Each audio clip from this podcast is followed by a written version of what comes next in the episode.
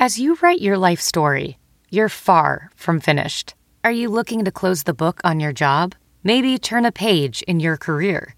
Be continued at the Georgetown University School of Continuing Studies. Our professional master's degrees and certificates are designed to meet you where you are and take you where you want to go. At Georgetown SCS, the learning never stops, and neither do you. Write your next chapter. Be continued at scs.georgetown.edu slash podcast.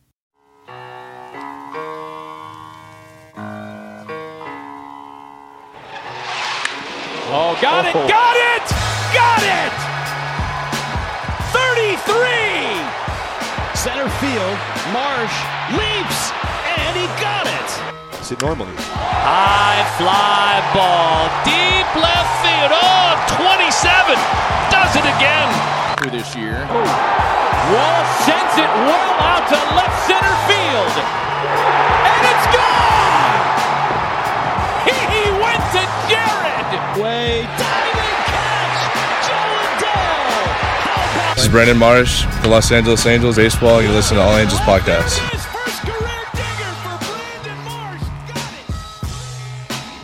And welcome to another edition of the All Angels podcast. I am your host, Daniel Garcia. So, last time we had a podcast, the Angels just got done taking care of the Seattle Mariners up in Seattle, taking four out of five.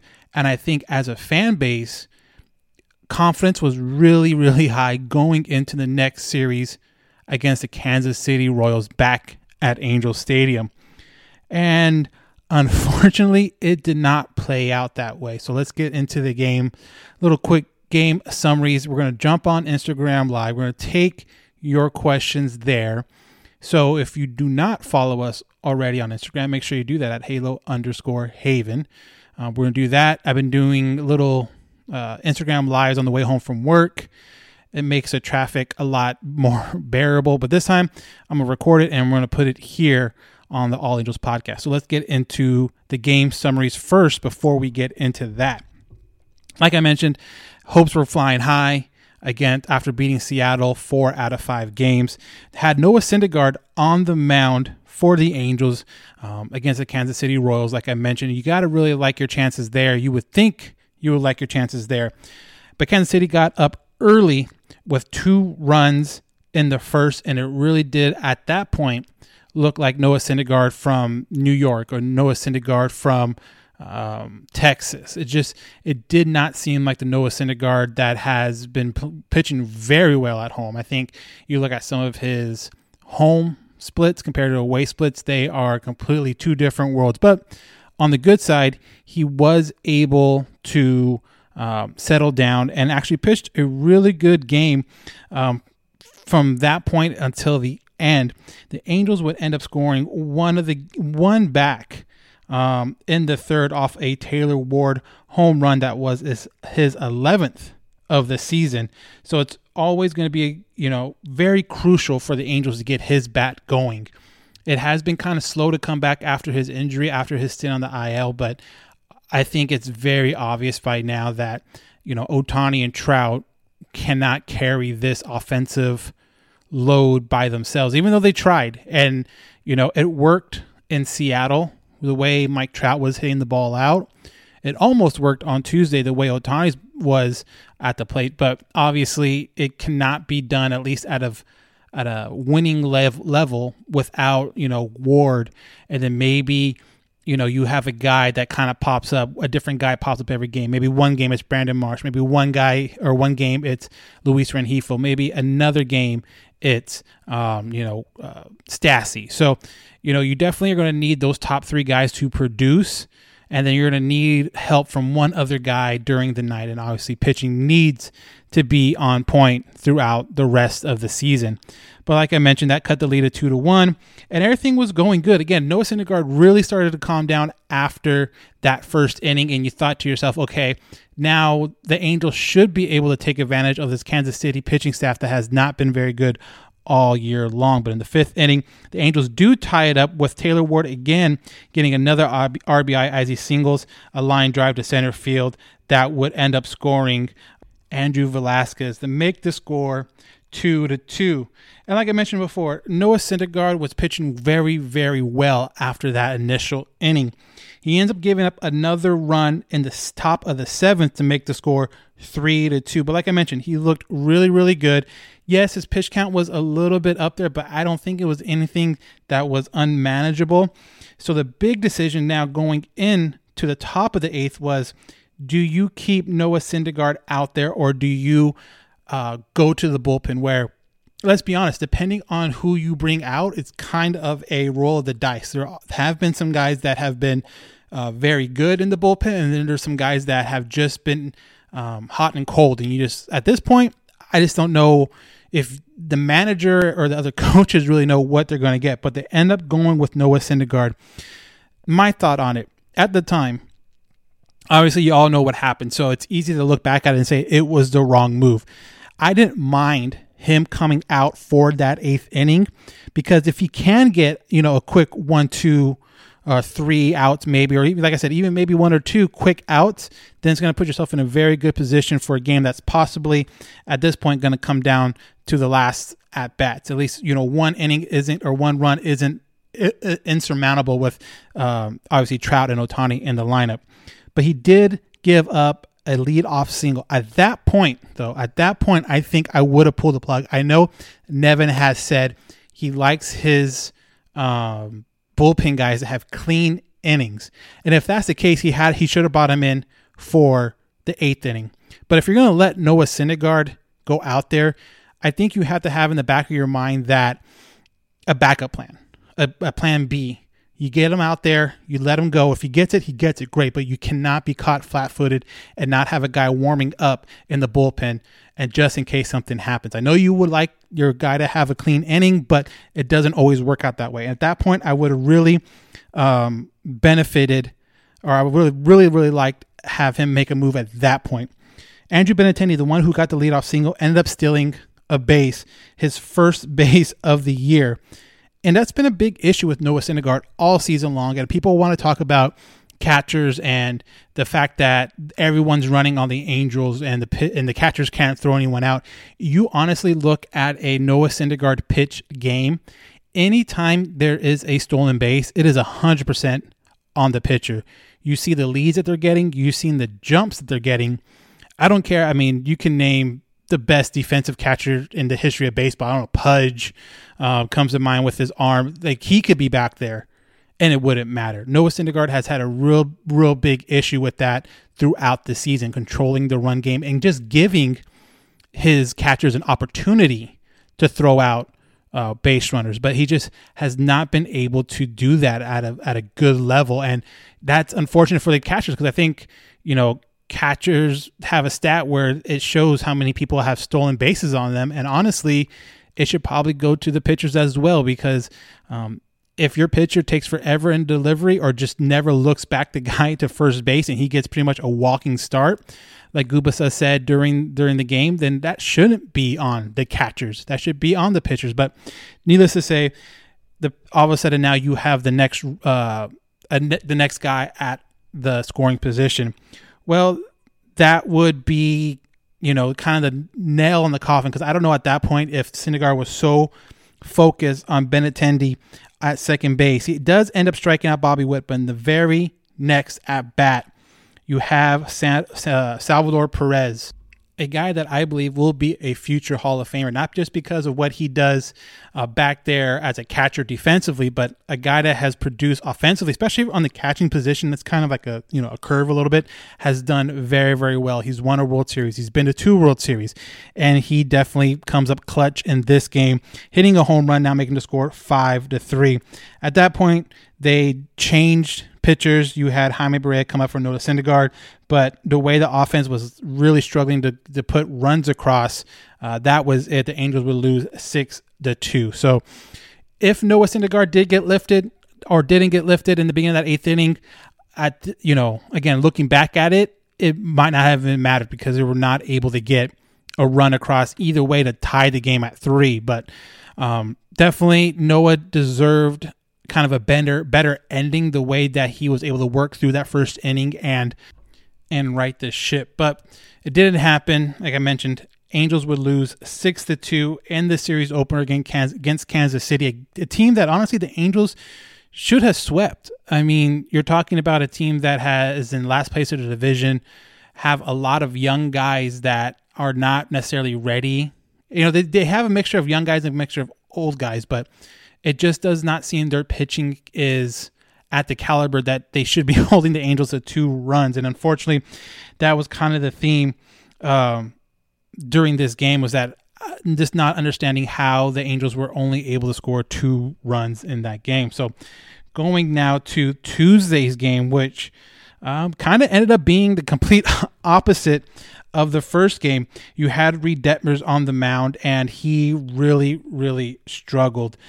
And we'll talk a little bit later about him being sent down to AAA and what I think that means for this team moving forward, and obviously kind of what um, that means for Reid moving forward as well. But again, he struggled very, very much, and I don't know what it is about the the pitchers and the Angels.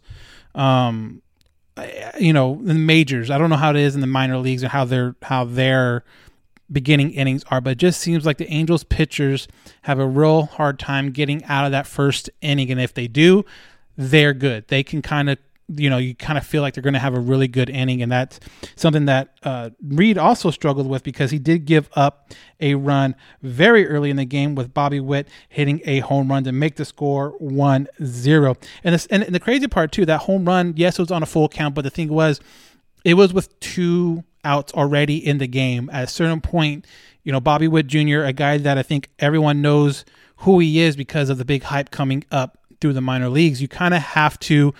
I don't say bend to it, but you don't want to make a mistake to him because he can take you deep. And if you walk the guy, it's not a big deal. There's two outs. You can come out and get the very next guy.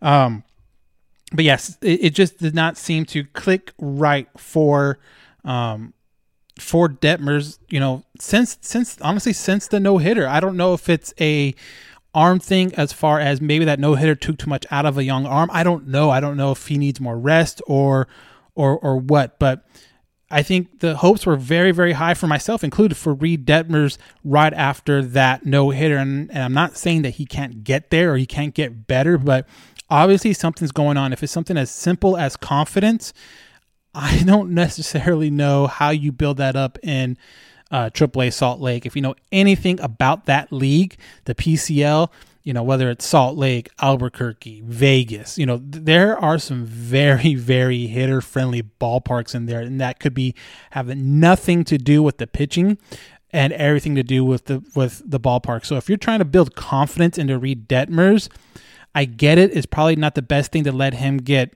beat around in the major league level, but unless he's absolutely on down in AAA, there is going to be balls that should be flyouts in the major league uh, uh, um, park that are going to be over the wall. And that's just the way the PCL works. You know, a lot of the stadiums are up in pretty high elevation, so it's going to be interesting to see how he does over there in in AAA Salt Lake. Is it just a confidence thing? Is it a mechanics thing? Do they work on this? Do they what do they do? So we'll, we'll talk a little bit more about that with the team and how it's going to look going forward the Royals would score another run in the top of the second, making it 2 0, and keep on adding on to that in the second inning. By the time the inning was over, it was 3 0 uh, Royals. And obviously, at this point, a lot of people were kind of thinking uh, offense, you know, has been struggling. Again, not a ton of offense up in Seattle. Yes, they won four out of five games, and yes, it was great to do that. But when you look at it as a whole, very few runs were scored, and almost none of them were by people not named Mike Trout.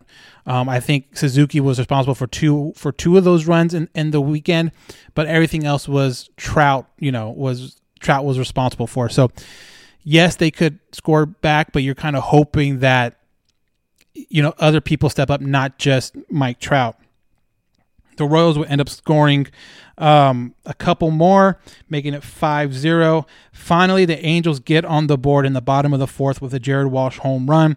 Unfortunately, it was just a solo shot, so it made the score 5 to 1. But it was good to kind of see the team starting to kind of um, pick pick at the lead a little bit, not waiting for such late innings. Um, again, that was in the bottom of the fourth, but on the top of the sixth. See, that's the one thing I've said that I wish the Angels did more, and I, I, and I know it's something that every team wishes they can do regularly. But you know, there's something about scoring runs in multiple innings, not just having the one big inning. There was times at the beginning of the of the season where it seemed like the Angels would score like seven runs in one inning, but then get shut out the rest of the game. And yeah, they might have won the game, you know, seven to four or anything like that. But it just was always kind of concerning to me about um, them not being able to add more on as the game goes.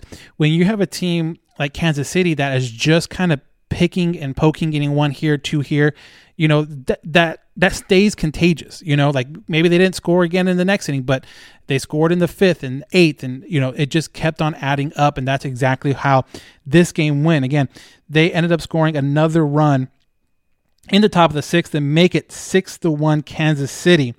But in the bottom of the sixth, Shohei Ohtani, who had an absolute great game, and I'm not even talking about Wednesday yet, but Tuesday at the plate, he had an absolute great game. He ends up homering a three-run shot to bring the score from from uh, six to six one to six four. So now Angels definitely in scoring position as far as, you know, a bloop and a blast. You hear that all the time. Bloop and a blast. So 6 4. And then Stassi would come up, get another RBI. His now the score would be six the five. And you kind of felt again the whole contagious thing going. Now that the Angels are able to put multiple runs in multiple innings, it's the same thing. It's kind of it's contagious. Once one thing seems to be going right for the Angels, it all seems to be going right. And that's kind of been the story of this season is like you just need to kind of get that ball rolling. And that's what happened in this game. But the pitching for the Angels, which up to this point, even with that loss on Monday, had done a very, very good job. But again, Detmers really, really struggled in this game. He ended up only going five innings, giving up five runs, walking to six strikeouts, two home runs. So obviously, the, the, the swing and misses is there. It just seems like also the home runs are there too. And that's very unfortunate because, you know, he does need to be a little bit around the strike zone to um, get those guys to swing and miss on that curveball. If you never throw that for a strike, you're never going to get that swung at when it's a ball. So, so we'll see how Reid reacts to being sent down to AAA.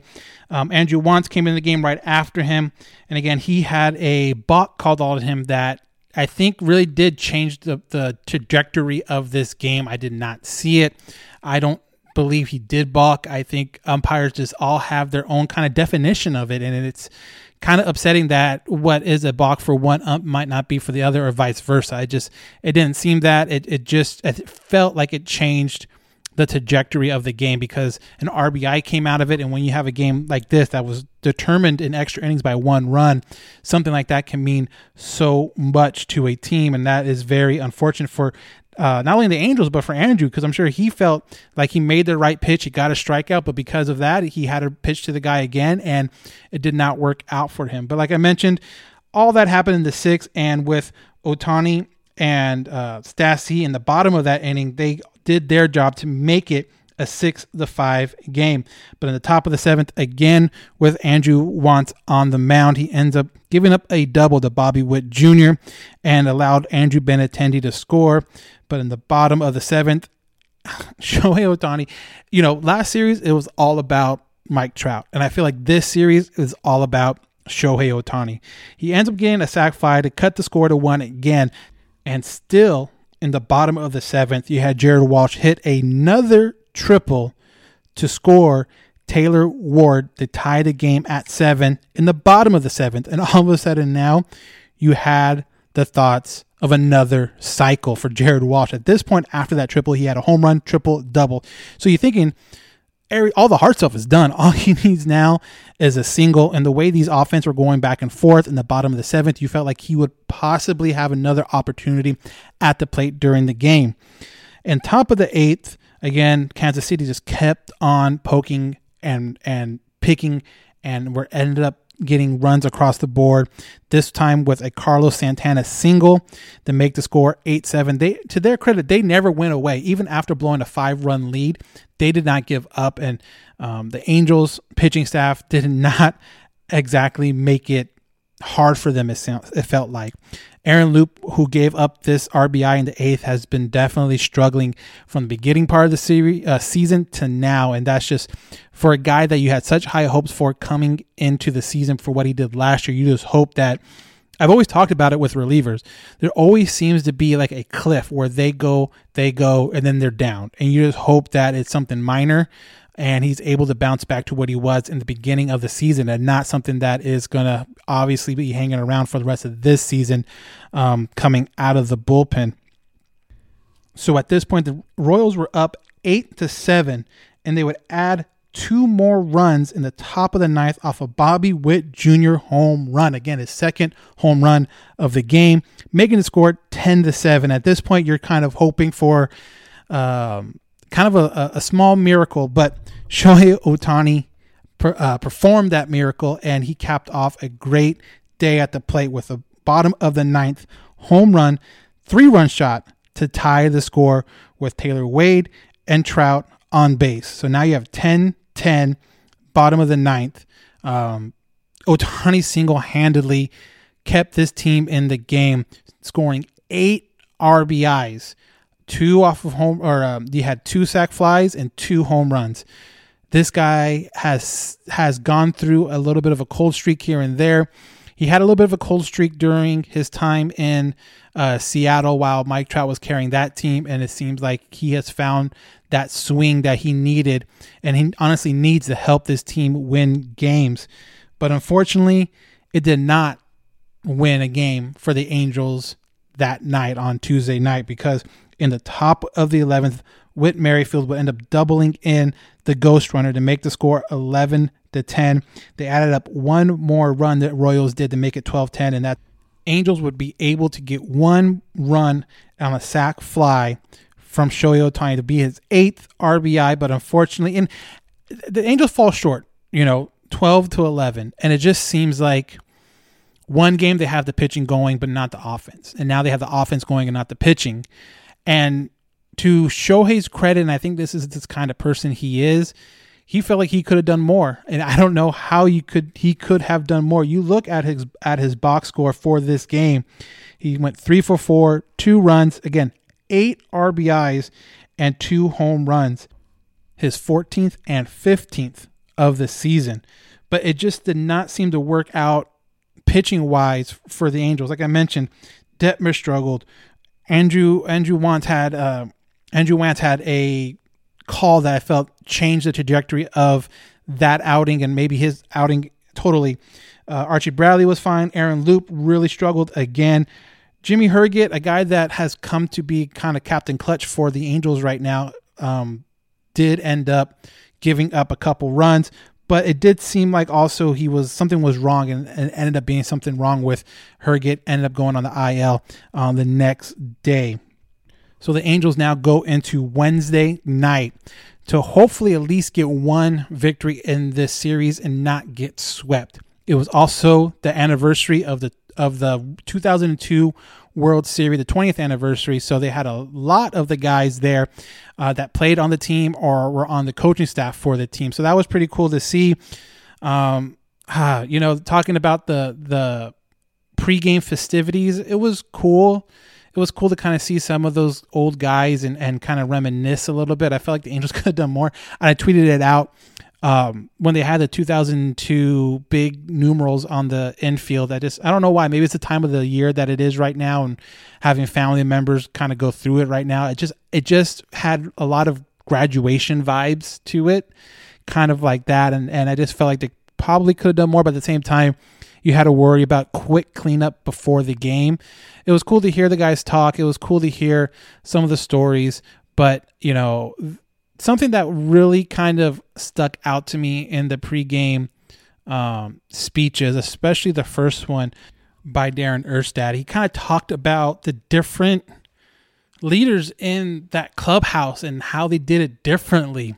And if you listen to my past podcast with Sam Blum from the Athletic, that's one of the questions I asked him as far as who's the leader in this clubhouse. And if you listen to the pregame speech, um, by by Erstad, it seemed like they had a guy for everything. They had a couple guys that would get in your face and be intense and call you out. They had a guy that was nice, cool, and calm when needed to be. There's a guy there that, that to to pump you up, to you know build your confidence. Like they had a guy for all of that stuff, and it, it to me, you always kind of knew it, that that clubhouse was really really good. But now I don't know why, but it clicked so much more for me when he was talking about like yeah it makes total sense why that clubhouse was so special because you had this guy doing this and this guy stepping up to do that. Where now with the Angels now, and I talked about it with Sam, like I don't know if there's a guy that will get in their face. I don't know if there's a guy that will um, rattle cages or anything like that. And I feel like that has to come from the player side. And and you know, it doesn't make them bad players, but sometimes I feel like guys and I understand it. Everyone wants to be liked, and I think sometimes there's a lot of guys on the Angels that just you know are cool guys they hang out with that that want to be liked, and are honestly probably pretty cool guys to hang out with outside of the field, and, and maybe no one feels comfortable just and lack for a better term. Maybe someone on there needs to be a dick and just like I don't care if you like me or not. This is what needs to be said, and then that guy goes out there and backs it up. It just you know, you look at some of the older guys that were on the team for the Angels in the 02 World Series, and it just, it, I look at some of them like, yeah, I can see he's just kind of a guy that's like, yeah, I'm here, I don't care, whatever. And but it's like, not that he didn't want to be there, but it was more like, uh, you know, just that rough, rough, around the edge, edges type of guy that it's like, yeah, he would have been, he's gritty, he's in your face, and it's just like, I don't know if I get that vibe from anyone on the Angels, but the O2 guys that were there was cool. They had a, a, handful of guys that come up into the booth throughout the game, which was really cool to talk to them. Um, but yeah, it was cool to see a lot of those guys. And, and I just want to say, why did it take so long to get most of these guys out to Angel Stadium? Does it have to happen every 20 years? Why can't there be something going on more regularly to to talk about certain players that had to do with the Angels um, history. And obviously, with the O2 World Series, that's the best part of Angels history. And it just kind of sucks when you look at it and it was like, oh, wow, took 20 years to get, you know, these guys together. Why not sooner? Why not every year? Why not? I don't know. Just why not do more? I feel like there can always be done more. And it just sucks that I had to wait 20 years to see so many guys from that team on the field at one time. Uh, there's a couple. Troy Glaus looks like he can still play. Troy Glaus, probably out of the whole group, looked like he could still go out there and play third base, and the Angels might might need him soon. But uh, yeah, it was great to see those guys. It, it brought back a lot of memories, and um, I wish I wish they could have done more. I wish um, they gave them more time to talk. Obviously, the the, the speeches kind of went long and the game got delayed. I wish they would have started that a little bit earlier. And I know it's because people had to file in. I honestly, I honestly wish they could have done that on a Saturday. I know the way I do it on a weekday to get more ticket sales on a day that probably wouldn't sell a bunch of tickets because of the midweek start.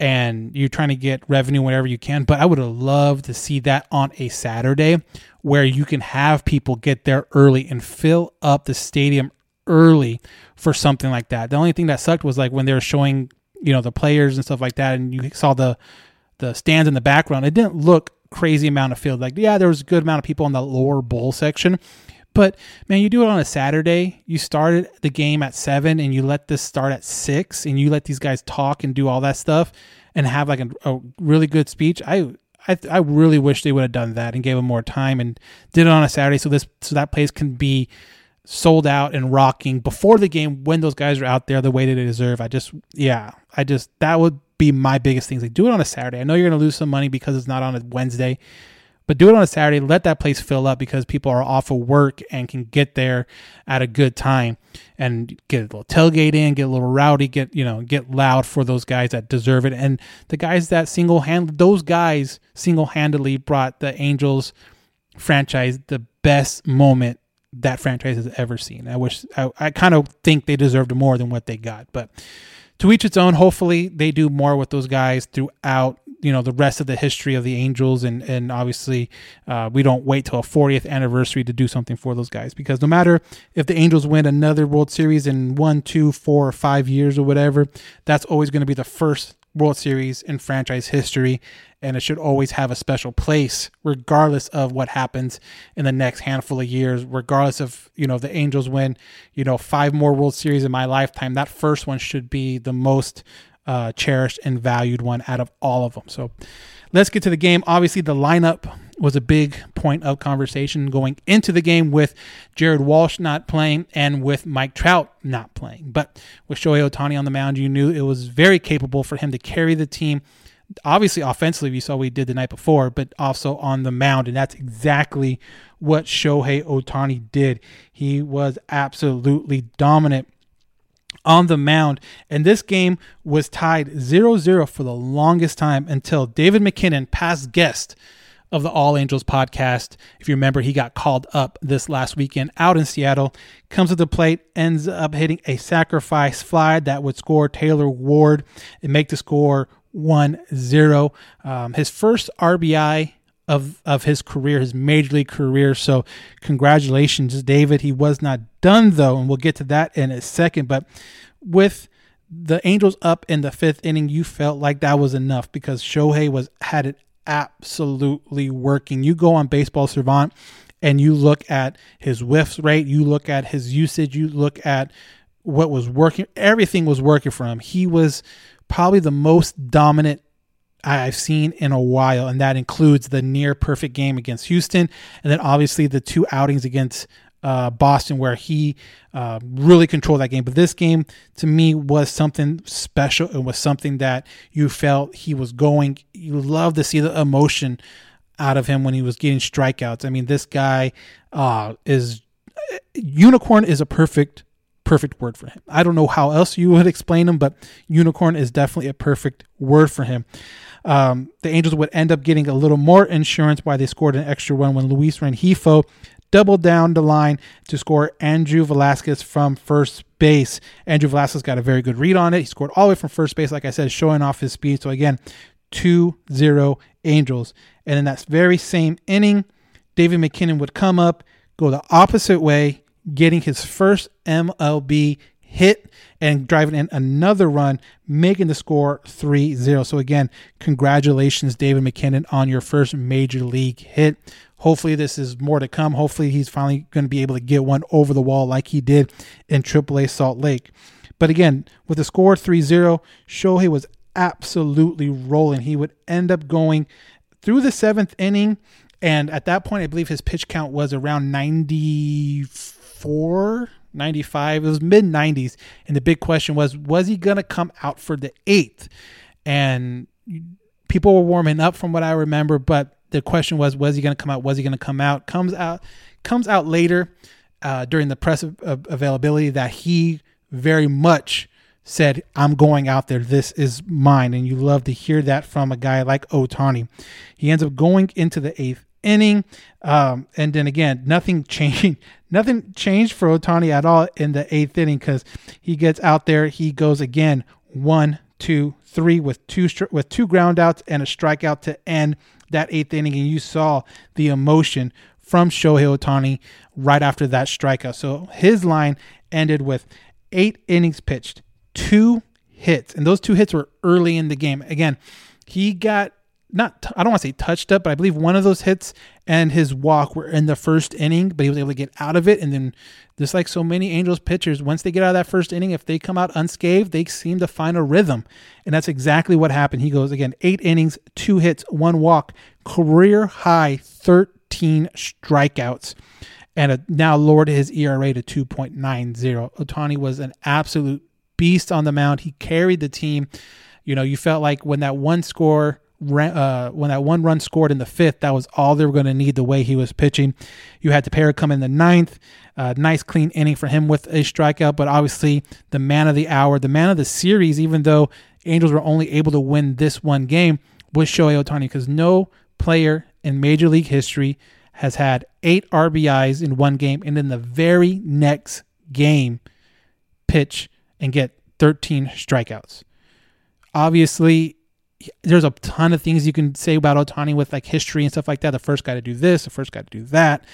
But it's just unbelievable how this guy has been for the Angels the last couple times through the through the rotation, the slump buster, whether it was um, breaking that 14 game losing streak, whether it was, you know, obviously losing or winning after a two game losing streak against him. He has time after time answered the bell and has shown that, you know, that MVP last year was not just given to him just because he's doing something that no one's ever done. He's doing it at a very, very high level. And you have to think now with his numbers starting to come around now, pitching and offensively, that it's going to be, he's going to be right in that mix again. And if he keeps on pitching like this, he might have the Cy Young MVP kind of one two punch going for this season. And that'd be a lot of fun to see. But Angels need to start winning more games. And hopefully there's something that comes through with the Seattle coming back or coming into Angel Stadium for a three game set. And hopefully the Angels are able to take advantage of that matchup like they did up in Seattle to get this thing rolling in the right direction. Because for as much history as Shohei's you know making you still need to win series. And that and they weren't able to do that against Kansas City a team they should have beat more than once in a three game set Today's episode of the All Angels podcast is brought to you by SportsDrink, your digital water cooler. SportsDrink is a newly created internet community that tries to find the intersection of sports and not sports. They are here to help us grow and hate your favorite team. A rising tide floats all boats, so go check them out online and on social. Go to sportsdrink.org or open Instagram and type in at SPRTSDRNK. Spelled like sports drink without the vowels. So we are now jumping on Instagram Live. And as people come through, I will answer questions uh, and will be obviously on this podcast. So if you're watching on Instagram Live, uh, this is the recording of the podcast. So if you miss something, definitely go on the podcast that is dropping tomorrow. We talk about the series with the uh, Kansas City Royals and just Ohtani and how crazy he has been. So I'm gonna be taking questions on our Instagram, Halo underscore Haven. So if you don't follow us, definitely follow us and be part of the bigger conversation. Again, I love hearing from people, getting questions from people on our Instagram and our Twitter. So definitely check it out. And as questions start rolling through, I'll start answering. But the first thing I really want to talk about, and I kind of teased it a little bit earlier in the podcast, is with Reid Detmers now going down to AAA. Where does it? Where does this leave the team? Um, with pitchers. Obviously, they've already had a huge issue with that sixth spot in the rotation, and that is still going to be a question mark. Now, with Detmers getting sent down to AAA, now there is two really big holes in this rotation for peep for guys that have come up and done well at times and at other points kind of been a little bit sketchy. So now there's going to be two holes in the Angels rotation coming up the fifth and sixth hole. So you just really have to hope that guys like Noah Syndergaard and and and Lagares, not Lagares, sorry, um, Lorenzen, uh, really step up and are able to pitch well when called upon because that fifth and sixth spot in the rotation is going to be something that's going to be very interesting to see moving forward. Um, Suarez, fifth starter. Yes, he can be, but again, you'll have a bunch of guys I feel like going through that have had opportunities and but yet none of them have absolutely taken that role from the other people.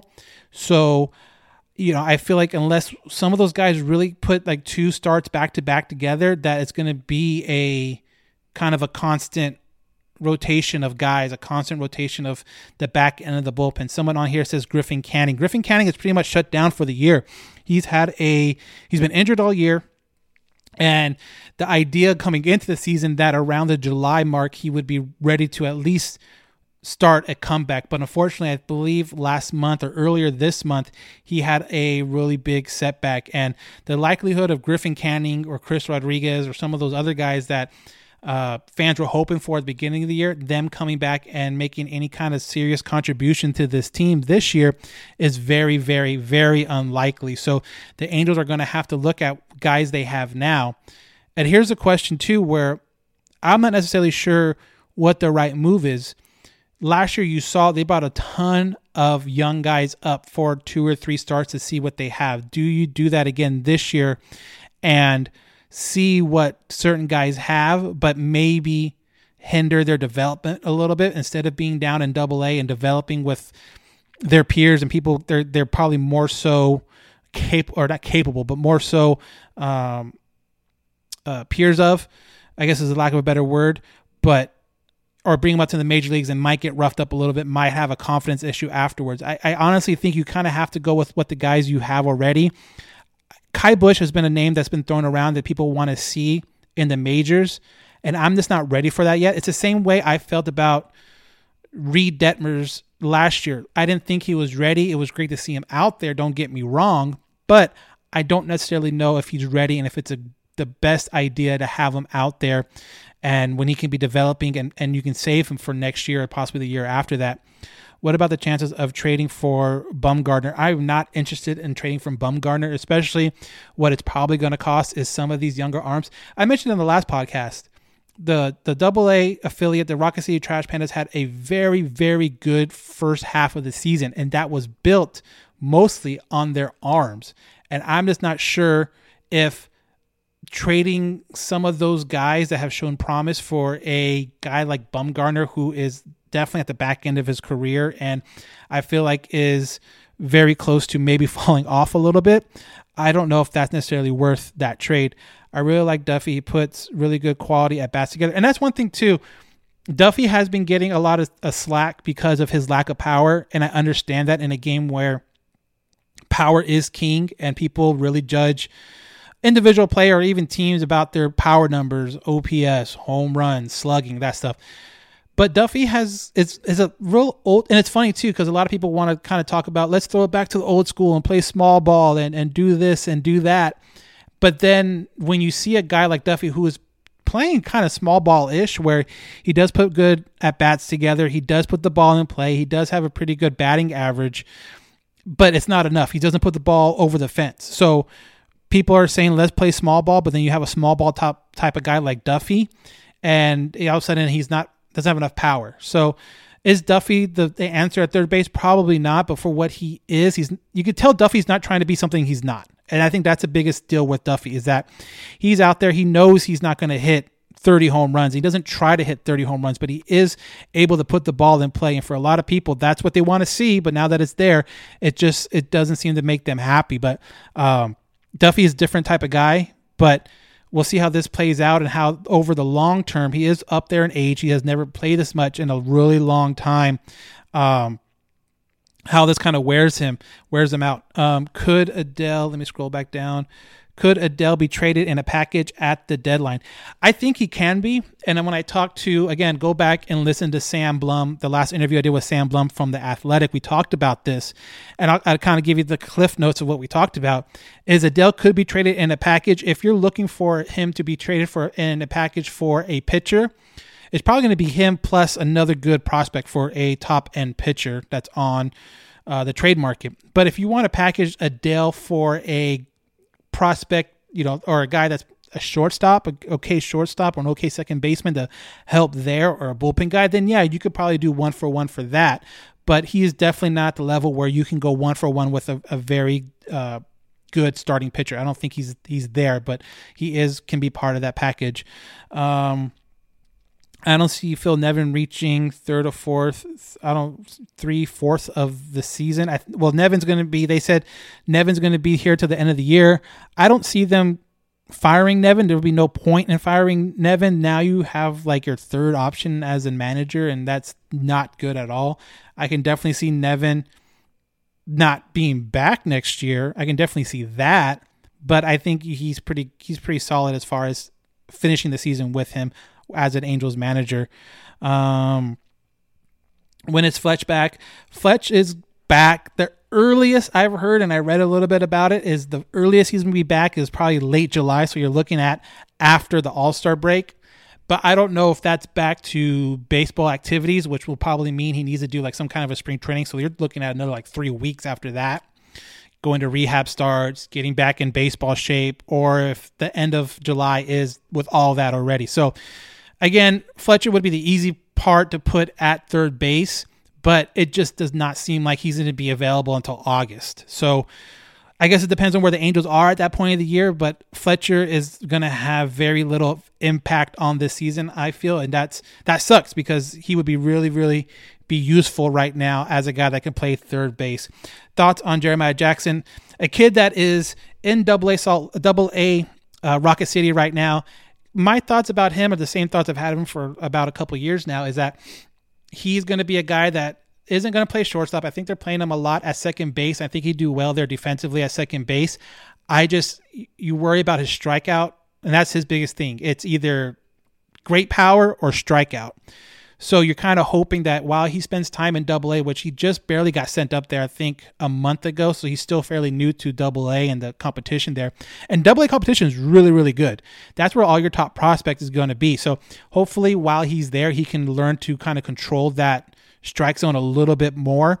I still think he's about two years away, but if he's able to control the strike zone better with his power, he'll be a very, very good second baseman for the Angels in the future or a trade piece. But he definitely needs to develop some of his tools down there. He definitely needs to develop that that eye for the strike zone because his strikeout rate at that level is way too high.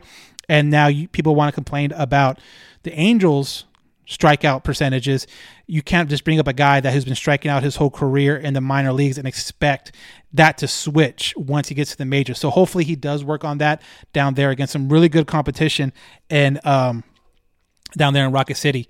Who would be a potential trade target? I think it's honestly kind of early for that because there is three wild card spots. There's going to be a lot of teams that are interested in the trade market.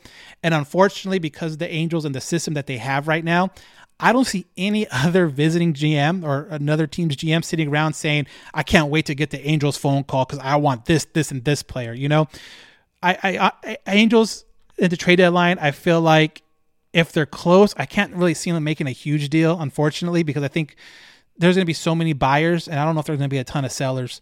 Um, and at least the buyers that are going to be active are going to have a lot better farm systems, and the Angels are going to be able to offer more than the Angels? And then do you overpay prospect wise for a guy or or not? And that's the hard part. Do you this this farm system is finally showing some promise with the championship the the the, the double A one last week. Now are you willing to tear that apart for a rental? I guess is the biggest question you have to ask yourself. This this this this franchise who has been notoriously bad in the minor leagues is finally showing glimpses of winning and winning well, winning with pitching. Now, are you at the first sign of that going to start trading those guys away? I don't know. That's going to be a very interesting trade deadline kind of storyline to kind of look out for. Would uh, Nevin go back to bench coach uh, or find something else? I don't know. That's very interesting. Uh, Nevin was a third base coach. He was not the bench coach. So uh, I don't know if he would come back to the Angels as a third base coach or felt like he maybe I don't. I that's a very good question. I have no clue. That's that's something that really interested interesting to see how that plays out next year. Thoughts on Rendon even returning to 2019 form after the this most recent injury. So Rendon is a guy that is very polarizing, I believe, with the Angels community for sure. And I hate to say it, but the Angels are stuck with him. You're not going to be able to trade him away. You're not going to cut him and sit on that that that money for four years.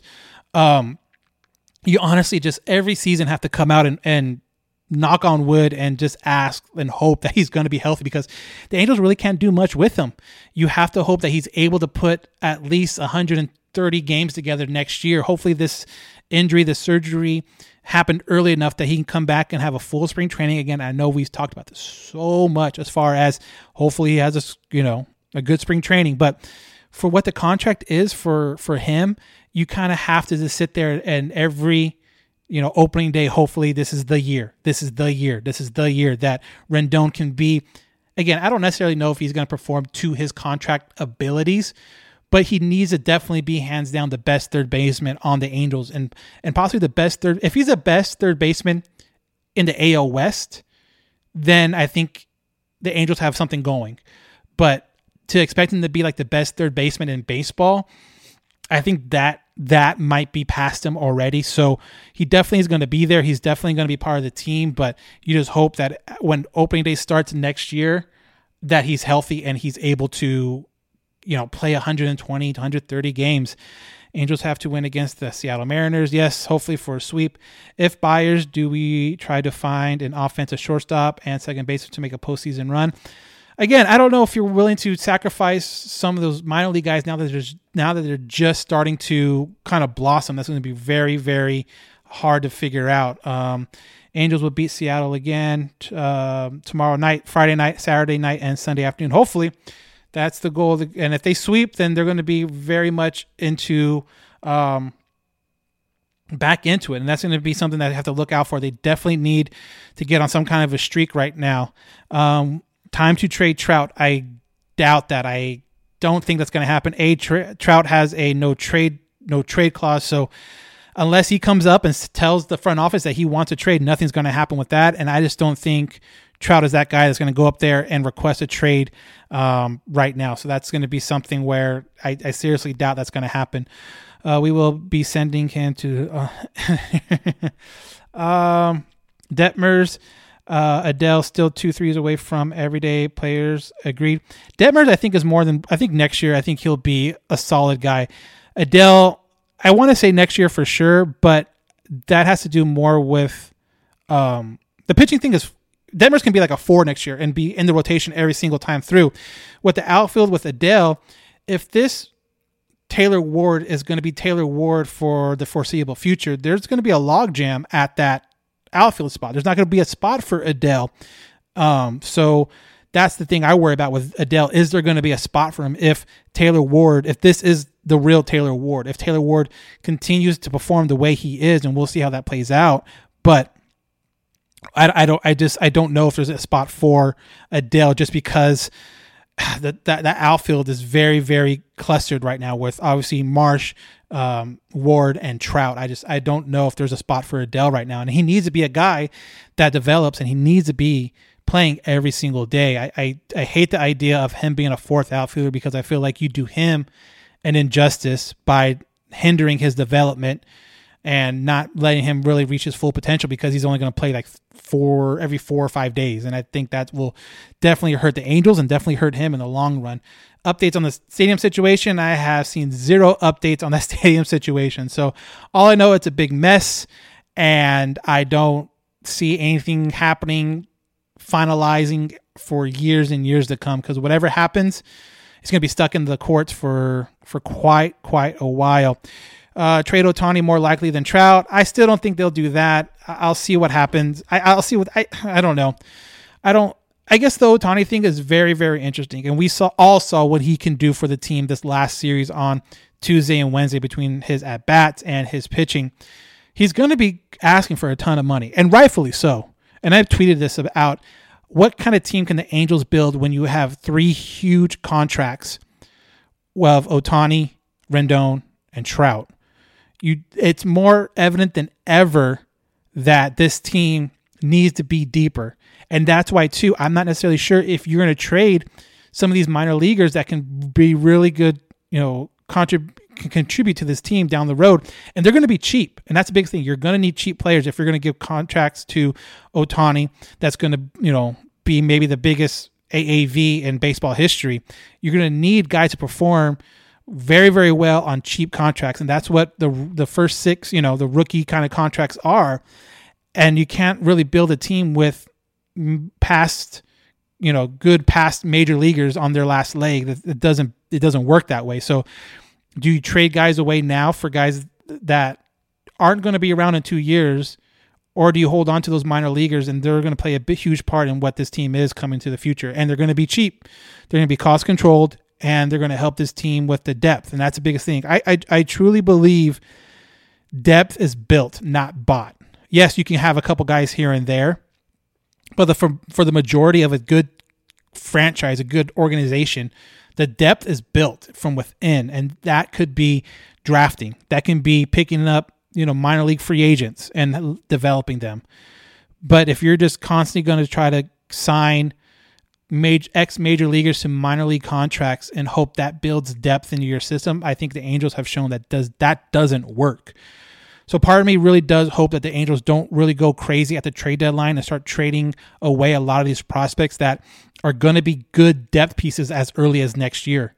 we've seen it year in and year out. The team is never fully healthy throughout the whole year. There's always somebody or something that pops up that can take time away from a major player, but we just never have had a guy that can fill in and do an adequate job to it.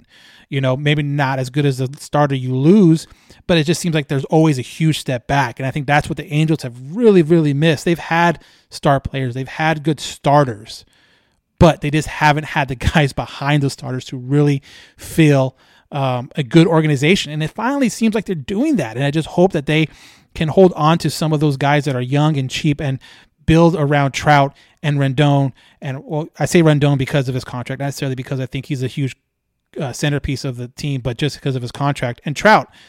And that's and that's how it has. That's going to have to be the team. If you're going to have three contracts like those guys, you're going to have to have young, good, cheap talent. And it seems like the Angels are finally able to have that in the minor leagues right now.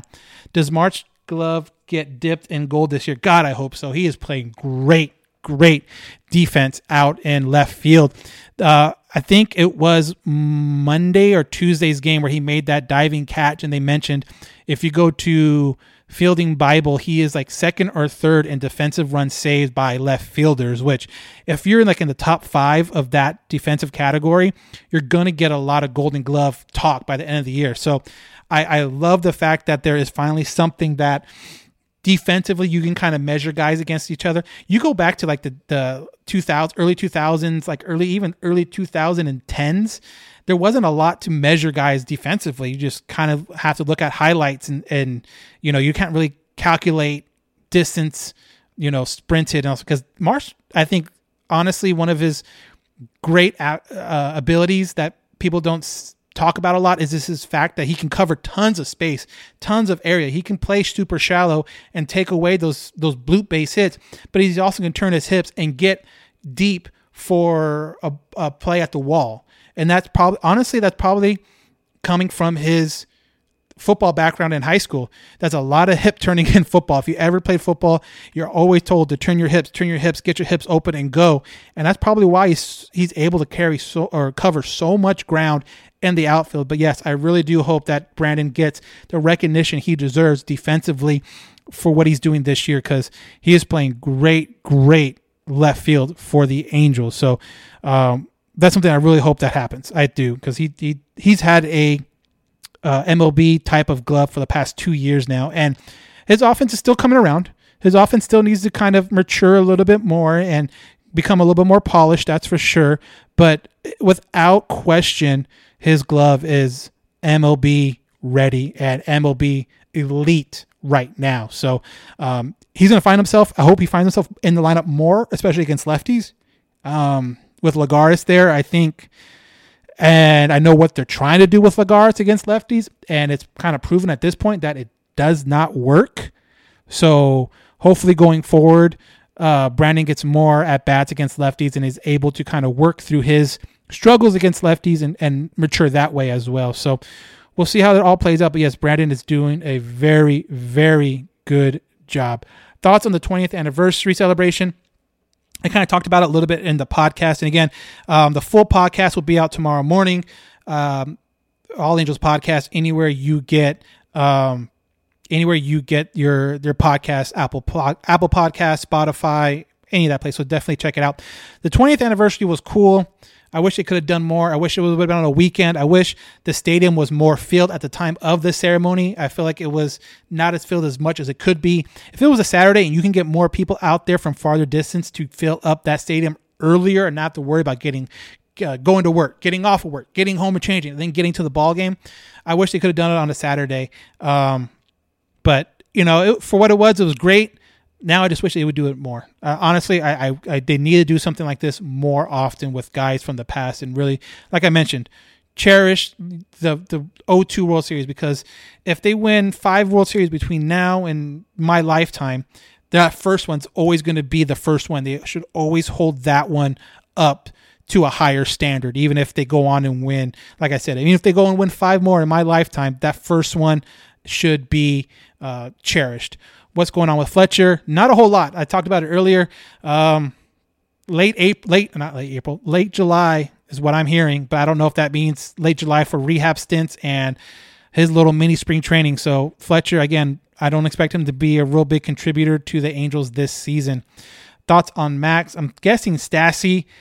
Um, Stassi is a catcher, and it's really hard to find a good all around catcher. You see JT Realmuto, you see, you know, Salvador Perez. Um, I feel like there's like a top five catchers in baseball, and you can be like that seventh, the seventh best catcher in baseball, but there's such a huge gap between five and six that is, you know, catching is hard. Catching is very, very physically demanding on your body. So I think Stassi's a good catcher. Obviously, he's not like top five, but it's hard to be one of those top five catchers. That it, it's there's such a big gap between five and six, probably more so than any other position in baseball. But he's a good catcher. I don't mind him there. I don't mind that extension still to this day. Does a trade for a middle infielder. Bullpen fix the team. Getting healthy, stay healthy, fix the team. Um, long as Trout stays healthy for the rest of the year, Ohtani stays healthy for the rest of the year, knock on wood. Yes, a middle infielder would help, a bullpen piece would help, but um, you know, at the end of the day, you know, you have to pitch well, and this team has shown that they it can pitch well. They have they're like the fourth they they're like fourth in the league with shutouts, which is crazy. I did not know that until after the Ohtani start. They're like third or fourth in the league for shutout total shutouts of for the season. So it shows they can do it, and it shows that the the bullpen can hold hold you know zeros on the board. It's just so inconsistent. And like I said before, I don't know if I would want to gamble away my future now that the minor leagues are finally coming together, finally winning. Is that is this now the time you're going to trade a lot of those pieces away? I don't know. Um, but we'll have to wait and find out. Thoughts on Perry as a GM? I think he's doing a great job with what he has. Um, the Rendon contract isn't his. Um, you know, the Joe Maddon hire wasn't his. Um, you've seen again, you've seen a lot of the good pitching in the minor leagues starting to develop, and a lot of those guys came from this last draft. Let's see what happens. What he does with this draft. Let's see what he does this offseason. Let's see if he brings a contract extension to Ohtani. I think Perry's legacy, or maybe not his whole legacy, but part of his legacy will come down to what he does with Shohei Ohtani. Does he resign him? And if he does, is he able to build a winner around him? If he's able to have three absolutely huge contracts on this team and still somehow be able to develop, draft, and um, have guys around them to make this team a winner, then Perry's in, is, is going to go down as a, one of the best GMs. But I like what he's doing so far. It's very hard to be a GM because you're trying to win now, but also build for the future. And I think that's what he's trying to do. Hopefully, with some of the depth issues his team has. Again, I don't feel like you buy depth. I feel like you build it. And I feel like Perry has put down the foundation to build org- the build depth through this organization. When you go through so many GMs, is it a visible excuse to say the manager wasn't Perry's hire? Um, yes and no. But I mean, you go through. Let's see. You went through. You have Perry. You have Eppler. Um, you know, those are the two last two GMs, and it's not like you're you're going through GMs every year. I mean, there's been more managers than there's been GMs in the last handful of years. So, um, uh, you know, I think Perry. I think every GM, regardless of who they are, they should at least have one hire that's theirs, manager wise. And if this next guy doesn't work out for Perry, then yeah, his his he can be on he can be on the hot seat but I think Perry at least deserves one shot at, to get the managerial position right to have his own guy in there. And if that guy doesn't work out, then yes, now that excuse of the, the manager and all that stuff, it, it, it lands on the GM. But I think when you put a GM in a position like Perry was put in, you owe it to him to at least give him one shot um, to get the managerial position right. And we'll see how that plays out over the offseason. Okay, last question. Got to be a golf question. I see you there. Um, team LIV or Team PGA? I'm just going to say t- Team PGA to this point, just because I have not yet seen a LIV tournament. Um, they don't have a nationally televised system yet, so it's hard for me to remember. Like, oh yeah, it's going to be on. I have to go to YouTube and all that stuff. But right now, I'm Team PGA. But they are they are getting some big names over there, and I'm, I, I do want to check out one of their tournaments. But there's just something about four game or four rounds. You know, the way the rounds have always been set up. You know, that's always going to be kind of close to me. So right now, I'm definitely Team PGA. Um, I will stay on here for a little bit longer with uh, you guys to answer some of your questions, but I'm going to wrap up the podcast. So hang on for a second. Um, we'll be back on Sunday night to recap the Seattle Mariners uh, series. Again, that, that Sunday started as a TBD. That was going to be Detmer. So it's going to be really interesting to see who the Angels bring up to be a starter for Sunday.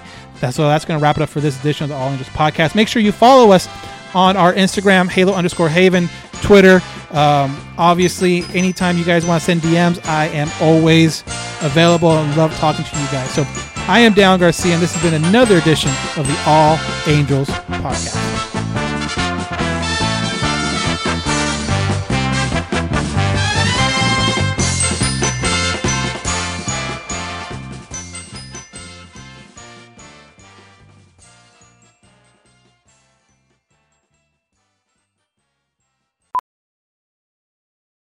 Ophthalmologist Dr. Strauss has seen firsthand how the metaverse is helping surgeons practice the procedures to treat cataracts. Cataracts are the primary cause of avoidable blindness. He works with a virtual reality training platform developed by Fundamental VR and Orbis International to help surgeons develop the muscle memory they need. The result? More confident, capable surgeons. And even more importantly, Patients who can see.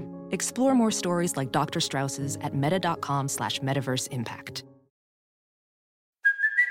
Hey, it's Kaley Cuoco for Priceline. Ready to go to your happy place for a happy price? Well, why didn't you say so? Just download the Priceline app right now and save up to 60% on hotels. So, whether it's Cousin Kevin's Kazoo concert in Kansas City, go Kevin, or Becky's Bachelorette Bash in Bermuda, you never have to miss a trip ever again. So, download the Priceline app today. Your savings are waiting.